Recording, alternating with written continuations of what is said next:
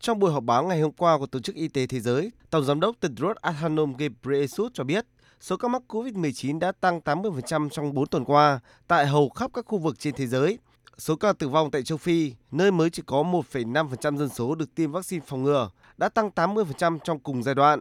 Theo ông Tedros, thế giới đang sắp tới cột mốc 200 triệu ca mắc COVID-19.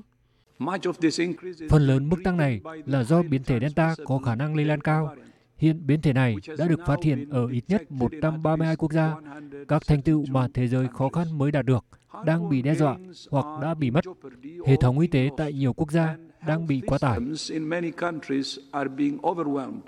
Chuyên gia của WHO về COVID-19, bà Maria Van Kerkhove cho biết biến thể virus Delta có khả năng lây nhiễm cao hơn 50% so với các biến thể đầu tiên của virus SARS-CoV-2.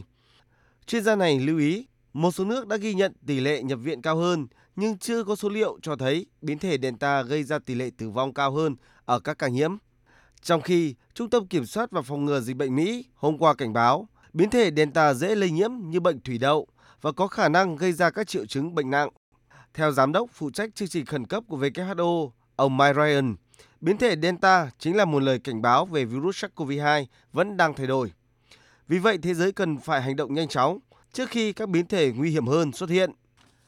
Hiện giới khoa học toàn cầu cảnh báo thế giới đang bước sang một giai đoạn nguy hiểm mới khi làn sóng dịch COVID-19 thứ ba có thể tạo điều kiện xuất hiện nhiều biến thể virus mới có khả năng kháng vaccine và dễ lây lan hơn.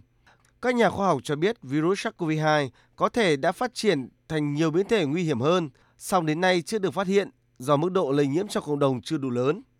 Theo phân loại của WHO, những biến thể đáng lo ngại được đặt tên theo chữ cái Hy Lạp là Alpha, Beta, Gamma và Delta đều xuất hiện vào nửa cuối năm 2020, mặc dù phải mất một thời gian để lây lan rộng hơn. Danh sách những biến thể cần quan tâm tiếp theo được cho là có khả năng lây lan hoặc kháng vaccine cao hơn, gồm Eta, Iota, Kappa và Lambda. Một nghiên cứu của Viện Khoa học và Công nghệ Áo công bố ngày hôm qua cho biết, ngoài việc lây lan tại các quốc gia có tỷ lệ tiêm chủng thấp, các chủng virus kháng vaccine có nguy cơ xuất hiện cao hơn khi hơn 60% dân số của một cộng đồng được tiêm chủng và các biện pháp phòng dịch như đeo khẩu trang và giãn cách xã hội được gỡ bỏ.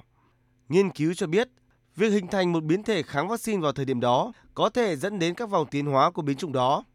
Dẫu vậy, theo WHO và giới y khoa quốc tế, các loại vaccine được cơ quan này cấp phép hiện nay vẫn có hiệu quả trong việc bảo vệ mọi người, giúp ngăn chặn nguy cơ mắc COVID-19 cũng như các trường hợp mắc bệnh nặng và tử vong.